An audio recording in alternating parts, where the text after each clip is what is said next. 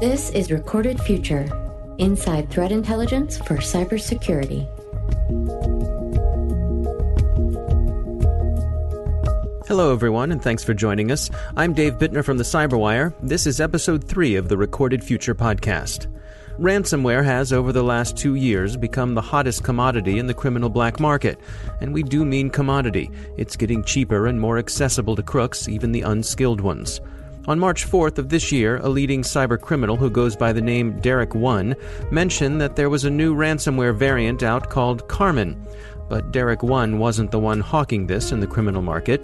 Instead, it's a Russian speaker who goes by the name of DevBitox. The first infection seemed to go back to December of 2016, with victims in Germany and the United States. DevBitox is no cryptographic ace. By his own admission, he was only involved with the web development and control panel design, the criminal customer's user experience. But Karmen is interesting not only because it's dangerous, but because it's cheap, and because it affords some insight into the way criminal markets function. It sells for only $175 a copy, and copies are limited to 25.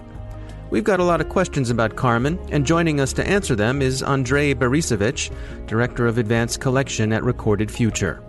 Karmen is fairly sophisticated and yet very affordable type of uh, ransomware based on open sourced project open uh, called uh, Hidden Tear. and uh, ransomware was uh, offered and still offered to Russian speaking uh, cyber criminals on top tier underground forum. So take me through how does Karmen work? It works exactly the same as any other ransomware. Uh, if you're unfortunate to get your system infected, let's say someone sends you a malicious uh, file, it could be Excel file, uh, Microsoft Word, PDF file, you click on that file, and if your system is vulnerable, it will immediately be infected with uh, Karmen.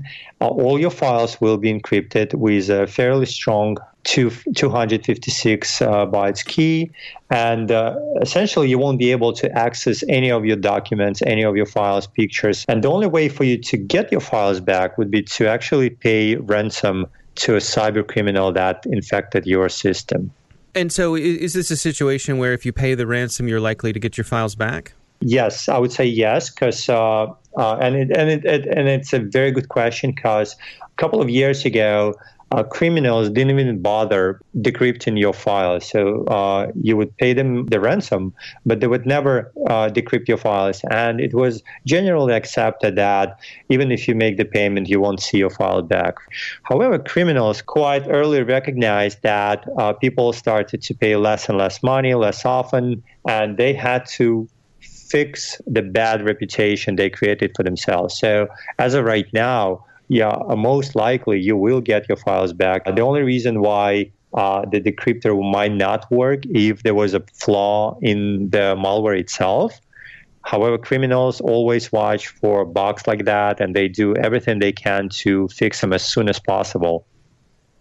So Karmen has some interesting uh, behaviors where, where, sort of what it will do if it if it sees uh, certain conditions on your computer. Uh, that's correct. So uh, criminals also know that security researchers will attempt to get a sample of malware, and the most common approach of uh, researching and investigating the malware is to run it on secure environment such as sandbox or virtual machine the Karmen malware will actually recognize that there is an attempt of uh, launching the file uh, on the safe machine, on, on the safe environment, and uh, it will immediately trigger the self destruction of uh, decoder from your computer. So essentially, it's, it's a protection from uh, security researchers. How does Karmen compare to the other ransomware uh, malware that's out there? Well, almost every ransomware pretty much the same. Uh, the concept is very similar. Uh, the process is very similar. Uh, the most common difference will be in the control panel which allows criminals to designate the price for particular geographical region, the extensions of files that will be encrypted because in some cases uh, not every file could be encrypted on your computer or will be encrypted. Let's say criminals might choose to only encrypt excel files or pictures. Uh, all of that is uh, viewable and manageable through control panel and fairly simple variants of ransomware will usually either don't have any control panels or they will have a very rudimentary panel. In the case of Karmen, the control panel is fairly robust, and this is for why criminal is actually behind, uh, who's behind this malware is charging the money because uh, he built a fairly robust and and very flexible control panel. So it's a, a I would say it's not super advanced ransomware all in all. Uh, so let's, uh, especially if we compare it to much more powerful uh, Spora ransomware, which allows you to have a, a built-in chat where you can actually send messages to victims and reply to them. So, uh, but yet it's still above uh, the low-level ransomware, which we can see sometimes being sold for thirty dollars. What is the selling price of Karmen? As of right now, price is one hundred seventy-five dollars. However, the criminal behind Karmen is actually building the third version of Karmen, and uh, he uh, announced that the price of the next version will be $300. And it, what's the justification for the price increase? I would say demand. Uh, that that would be the first one, and then they also have to understand that there, there is an ongoing maintenance cost involved. So they see uh, sometimes when they price the product like that, they underestimate how much time it's going to take them to uh, support and de- develop even, even further the product going forward. So, uh, so it, uh, it's very likely that uh, down the road, the, the cost of the, the, malware will be increased, and this is what happens in Karmen ram, uh, ransomware. What level of sophistication would I need to have to be able to use Karmen? If I if I decided, you know, suddenly that I, I wanted to take on a life of crime and uh, mm-hmm. and start locking up people's computers, and, and Karmen was the way I wanted to do it, um, how sophisticated would I have to be?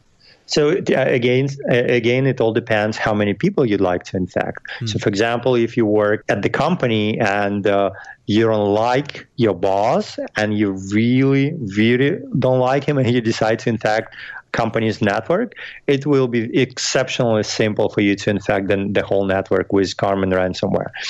For example, if you decide to infect thousands of people, random people, uh, that would require you to launch a more or less massive spam campaign. And for that, uh, you can actually find different vendors on, on the ground that will help you to start the malware campaign. So some vendors even can guarantee the number of installations they will provide for you. So essentially, um, um, I can't remember exactly how much they charge at the moment, but I would say anywhere between 50 cents to a dollar per installation. So uh, let's say you'd like to infect a thousand computers, you just pay someone on the a thousand dollars, and they can guarantee that they will infect up to a thousand computers, random computers. So in this case, you don't have to have any knowledge in how to operate uh, Karmen ransomware. All you have to do is to set up the control panel, uh, give the payload to uh, spammer and they will send out uh, uh, tons of emails to potential victims on your behalf. So, Karmen is derived from the Hidden Tear open source ransomware project. Is there a decryptor available for Hidden Tear? Uh, yes, in the beginning, when Hidden Tear was built, there was uh, a flaw in the algorithm which will allow a fairly painless decryption of all files. However, in the in the case of Karmen, the developer uh, stating that that feature has been or, or that vulnerability has been patched. So, uh, from what we know as of right now, there's no decryptor available to uh, decrypt files infected by Karmen, but there, there is a decryptor for Hidden Tear project. It's interesting to me that uh, the author of Karmen uh, limited the number of uh, installations that uh, that they were selling. Uh, is this a typical behavior when, when people are selling these kinds of wares?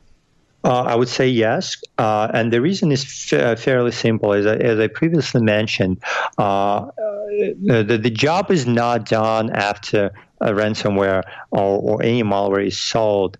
The, the uh, the developer must maintain the project going forward. And with more people, if he sells it to many people, then it will be much harder for him to maintain a quality of a quality level of the support going forward. So they always try to fa- find the balance between number of copies they sell and the quality of service they'll be able to provide going forward.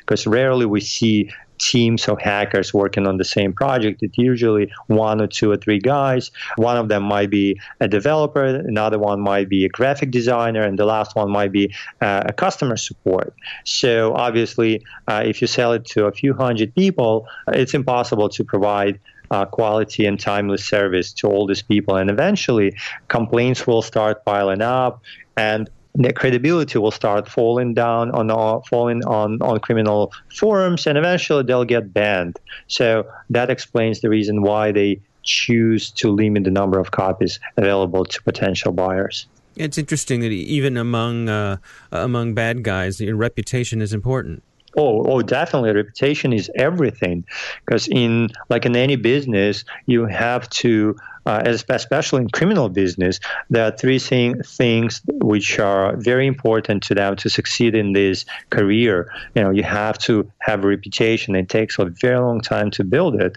Then you have to have uh, a network of people. You have to know people, and people have to trust you, and you have to have a startup capital. So it takes a very long time to build all these three crucial pillars for them to really progress in criminal underground but it's very easy for them for them to uh, to be destroyed so as soon as uh, unhappy customers start to complain uh, it's very easy to lose that credibility I'd, I'd like to point out that uh, although it seems like a fairly cheap and affordable product, $175, obviously it's not $1,000. And, and if we multiply it even by uh, 20 copies, it's only $3,500. And we've heard people asking us, I mean, does it even make sense for them to sell it for that cheap? I mean, like, it's only after all $3,500 all in all. But that's not all. We have to remember that uh, to infect systems on daily basis, they have to make sure customers, they have to make sure that uh, the, the, the, the payload, the file that will be sent to potential victims have to be obfuscated from antivirus detection. It has to be done daily. And on average, the cost of obfuscation of the file is anywhere between 10 to 20 dollars. So if you have 20 customers and each of them is paying you 10 dollars every day to obfuscate payload criminal will be making uh, roughly $200 at least.